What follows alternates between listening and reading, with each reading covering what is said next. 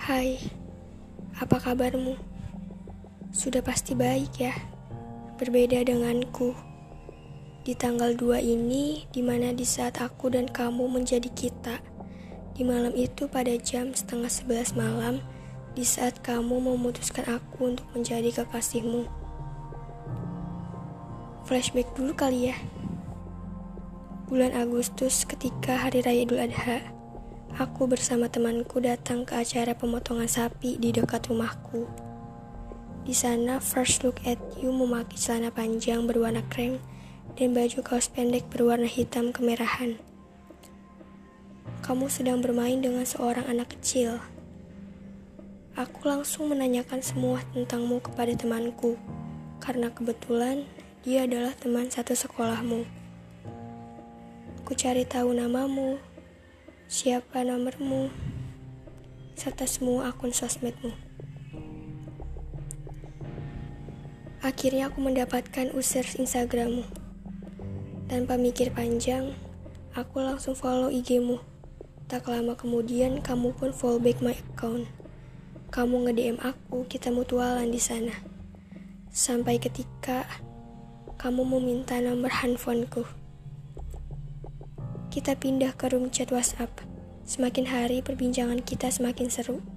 Hingga aku berpikir bahwa kita satu frekuensi. Selang dua minggu kamu nembak aku. Kayak what? Seriusan? Dalam hatiku selalu bertanya-tanya. Ya Tuhan, terima kasih telah mengabulkan satu permintaanku. Tetapi aku gak langsung mengiyakan ucapanmu begitu saja. Aku jawab, kita jalanin aja ya dulu. Kamu pun mengiyakan jawabanku. Setelah satu bulan kita dekat, kamu pun nembak aku lagi.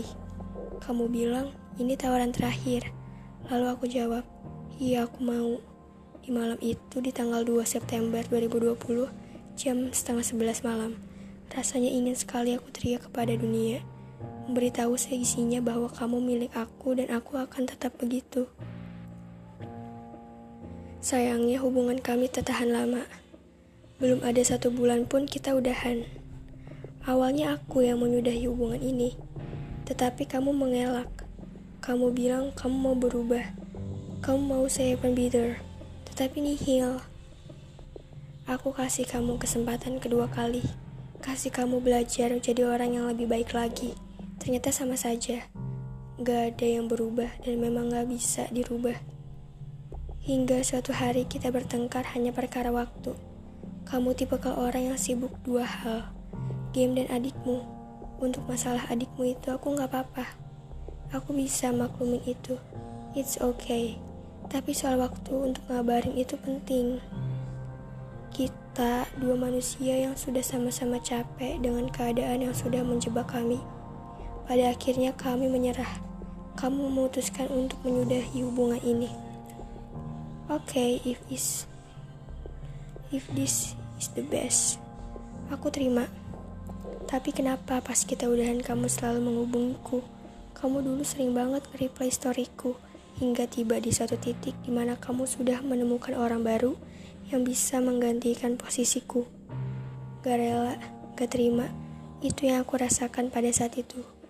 Kamu datang kepadaku, aku kira kamu mau menanyakan kabarku, atau apa pun tentangku. Ternyata kamu curhat tentang perempuan yang sedang kamu inginkan. Secepat itukah kamu lupain aku? Kamu sudah, sedangkan aku belum. Mau gak mau aku mendengarkan semua cerita kamu tentang perempuan itu. Sakit rasanya ketika mendengar langsung dari mulut orang yang kita sayang ternyata lagi berjuang untuk perempuan lain. Sebisa mungkin aku memberimu masukan, memberimu kritik untuk jadi yang lebih baik lagi. Kamu harus jadi lebih baik dari yang sebelumnya. I can let you go completely yet. Sebab aku masih punya harapan untuk bisa kembali bersama kamu. Tapi pas dengar kamu cerita rasanya nggak mungkin. Dari ceritanya saja sudah tertata jelas bahwa kamu sudah benar-benar membuang aku dan mengganti dengan yang baru. Perjalanan hari aku lalui hingga aku mendapat kabar bahwa kamu sudah resmi jadian dengan seorang perempuan yang kamu ceritakan tempo lalu. Rasanya campur aduk Aku nggak tahu harus senang atau sedih. Di sisi lain aku senang lihat kamu bahagia dengan yang lain, walaupun gak sama aku. Di sisi lainnya aku juga sedih. Kenapa bukan aku yang jadi dia? Kenapa aku gak bisa rebut posisi dia? Rasa sadar dirilah yang buat aku sadar bahwa kamu bukan lagi milikku. Dua bulan kemudian, aku ngerasa kangen sama kamu. Aku ingat semua kenangan yang udah kita bikin. Rasanya pengen balik ke masa itu. Setiap kamu buat story, aku selalu reply, walaupun cuma diri saja. Aku senang seenggaknya masih dilihat. Sekali, dua kali, sampai akhirnya keterusan aku selalu ngerit. Aku selalu nge-reply storymu, karena akhir-akhir ini storymu galau semua. Sampai ketika nomor handphoneku kamu blok, aku nggak tahu salah aku apa. apa aku terlalu berlebihan, atau kamu risih karena selalu aku chat setiap hari. Bukan cuma nomor WhatsApp, tetapi akun Instagrammu itu sudah tidak aktif lagi. Hingga aku bingung harus mengecek kabarmu sehari-hari lewat apa. Gak kerasa ya ini bulan ke-6 kita. Tapi orang pemilik tanggal ini sudah pergi sama yang lain. Pada paragraf ini aku melepasmu. Bahagia selalu untukmu.